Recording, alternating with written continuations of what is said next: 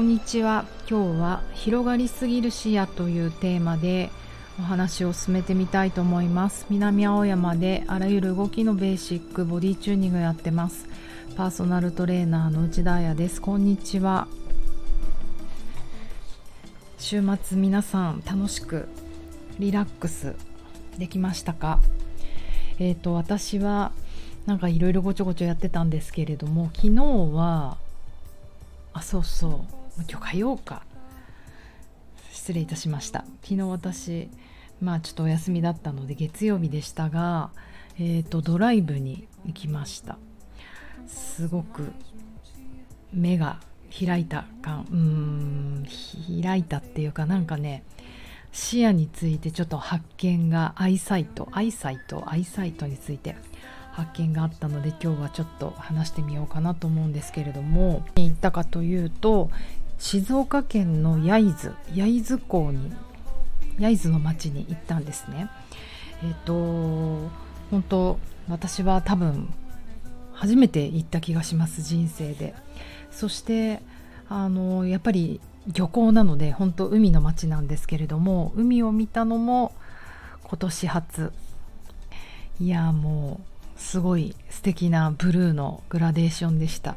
あの日本の海ってなんかねどうしてもこう身近な海しか東京湾とか湘南とかしか見てないから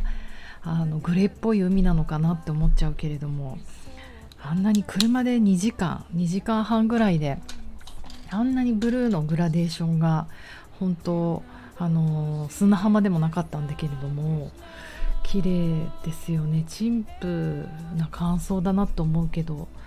なんか沖縄みたいってずっと連発していてなんだろうこのくだらない感想。しかも焼津の人にご迷惑ご迷惑っていうかなんで沖縄みたいって言われなきゃいけないんだろうって思われたら嫌だなと思いながらもうん知らなかった。東京の近くにもあんな綺麗な海があるってことを思い出しました。そうそうで何で行ったかというと私のお友達の方が、えーと、焼津に、えーと、新しい事務所そしてお家を、えーと、完成させたということなのでそれを見に行ったんですね。で、えー、と私たちが行って車を駐車場に止めてお家に案内してくれるのかなと思ったらもうすぐその前に「海行こう海」って連れてかれてあのーね、車運転していてもなかなか海のそばって近づけないじゃないですか。砂浜を走れるなんて日本の環境ではないし高速道路透明の高速道路からちらってこう海は見えたりしたけどまだ見てなかったからああ嬉しいと思ってすごい家の裏に海があるんだと思って見に行ったんですね。そしたら、まあ、確かにあの砂浜泳いでもいいとは言っていたけどビーチみたいな砂浜ではなくなんか釣りとかできそうなテトラポットがいっぱい置いてあるような海だったけれども漁港でもないな船が止まるようなとこでもないけど本当に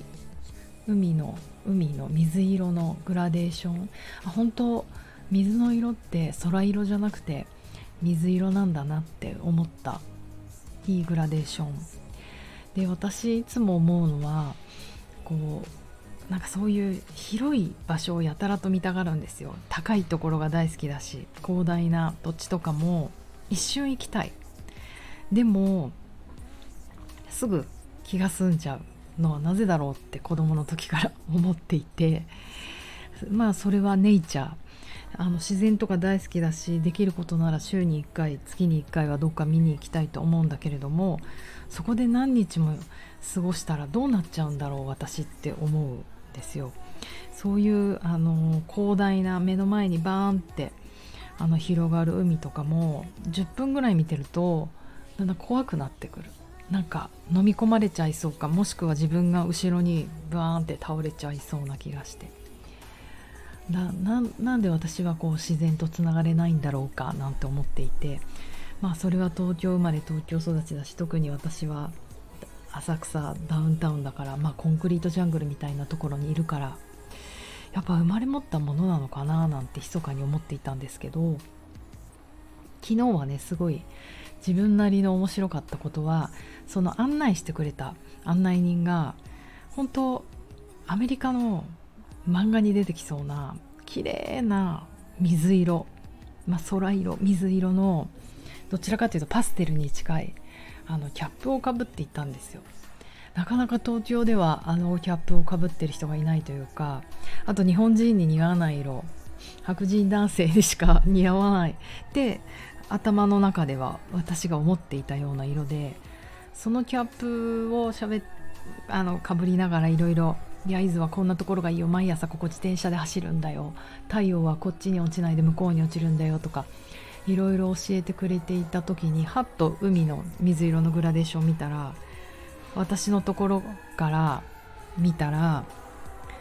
3層目ぐらいの水色とその帽子が同じ色であって思ったんですよ。なんかそれを言おうかな。あなたの水色と海の水色が一緒だよって思ったけどまあちょっとそういうの口にするの陳腐かなって 思って言わなかったけどなんか私はすごくそれであのとどまれた。なんか自然の偉大さなのか自分の目の前の視野の広さなのかそういうものに圧倒されちゃいがちだけどあ帽子水色かわいいっていうことが私を飛ばさなかったんですね。現に今もそれを見てすごい可愛いなと思ったので夏になったら水色の T シャツ着ようかななんて思ってますそうそれでちょっと思い出したことがあってそれが今私が手に取っている「アイボディ」という本なんですけれどもえっ、ー、とねサブタイトルが「脳と体に働く目の使い方」うん。えっ、ー、と目と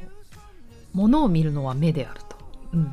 ただそれを理解するのは脳である。ざっくりみたいな本なんですがアレクサンダー・テクニークという、まあ、あの有名なボディワーク、まあ、体の、ね、使い方を知るようなボディワークがあるんですけどそれを学んできたピーター・グルンワルドさんという人が書いた本で私も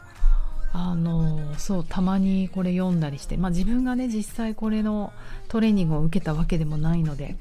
想像しながらうん体と脳ってこうつながってるんだ面白いな程度に読んでる本です。まあ、極論といえば極論なんだけど、まあ、この人が言うには、えーと、目の使い方は2通りざっくり分けると2通りぐらいあって広がりすぎちゃう広がりすぎ型傾向の人と収縮型傾向があると。うんで私は完全に自分はこの子供の時から広がり型傾向にあるなと思ったので今日はちょっとそれを、まあ、ほぼ本読みますけどご紹介してみようかなって思います広がりすぎの視覚やを持つ人このパターンを持つ人は皆物が大きく見える傾向がありしばしば実物以上の大きさに見えています。広がりすぎ型の人は発想方法アイディア計画のいずれにおいても収縮型の人が考えつくものよりも大きいものを考えています。広がりすぎの人たちは時にふっと消えてしまいたくなる傾向。やばいねこれだね私。自分自身や周囲との関係を断ちたいという傾向があると言います。全人口のうち10から20%がこのカテゴリーに分類されるようです。これらの人は目立ちますし人と違うところがあります。収縮型上部視覚野の人たちが多数を占める世界において広がりすぎの人はどうもうまくいかないようです。広がりすぎ型の人の世界はずっと大きいものなのでしばしば誤解されてしまう。彼らの視覚野の働きは広がりすぎに向かうのです。うんうん、なんかちょっとここ難しいね。視覚野が拡張されすぎる。えっ、と視覚のルートを大きいものとして見るために広がりすぎてしまうことによって水晶体と目の一部の一体が圧力を直接に受けることになってしまいます。これは欲求不満や短期を起こしやすくしてしまうのですが特に自分との対極である小さな脳の人たちと一緒にいる時に我慢がならなくなります。広がりすぎの人は他の人たちの考えに対してすぐイライラするようです。心痛いね。あ違う耳が痛いね。えーと、大げさで野心的であるとも言えます。遠くにはっきりと見えるものはそれを手に入れたくなります。素晴らしいと思えないことはやろうともしません。イエスその通り。これもまた欲求不満を引き起こす原因になっています。時に小さなことをやったりコツコツとやるのが目標達成には必要な過程であるのですからと。いやいや耳が痛い。ほんとそう。面白いですよね。まあこの脳に関係してくる目っていうものはみんなまあちょっと同じ眼球を持ってるけれども同じものが見えてるわけじゃないっていうのはこの視覚野の使い方でそれをどう脳が認知していくかっていうことでまた変わってくるという話なんですけれどももしねこれが本当であるならば人口の10%ぐらいの人たちはこういうものの見方をしがち、うん、なんか私も周りの周囲の友達を今うーんと浮かべてみた時にあ私の仲間あの人だなとかなんとなく目の使い方あ似てるなっていう人たちが 浮かびます。結構運動する人とか、まあ、それこそダンスする人とかこっちの傾向が多いのかなって思ったりするかな。うん。でやっぱりここにも書いてあるけどまあまあ広がりすぎも辛いしあと収縮しすぎ今日は収縮しすぎの人は説明しませんがまあ明日気分が乗ったら興味があれば皆さんが明日収縮型世の8割だからねこっち読めよって話だよね。うん。あのー、姿勢ももちろん変わってくるしなんだろう。生きづらい収縮しすぎの方も、うん、だからじゃあ結局どうすればいいかっていう話なんですけどまあ広がりすぎの傾向があるから自分が集中とかフォーカスをねしそうしようとする時にすごい緊張させるんですよ。それは努力しないとグッて見れないから。もう特にもう老眼の進みが鬼のように速くて最近震えてるんですけど目が良すぎるので私びっくりするほど近くが見えなくなる。からリアルに今まではなんとなく思考で自分の傾向がそっちだなって思ってたけど今リアルに目が見えなくなってるからそれを体験する。見ようとかするとすごい体とか心とか気持ちをグーって緊張させるしフォーカスさせる。だからそれをやらないようにして集中できたら私ネクストステージに行けるんじゃないかなってことを昨日の青い海を見て思いました。でもそのキャップもそうだったりとかなんかあのそれが人なのか物なのか音楽なのか本なのか花なのかわからないけれども自分をとどめてくれる何かっていうものがいつもそばにあるとリソースになるななんて思った昨日の焼津の旅でした。では皆さん今日もいい天気そう自分がどっちの目の使い方かななんて思ってみるのもいいかもしれません。では良い午後を。But maybe I ain't doing this.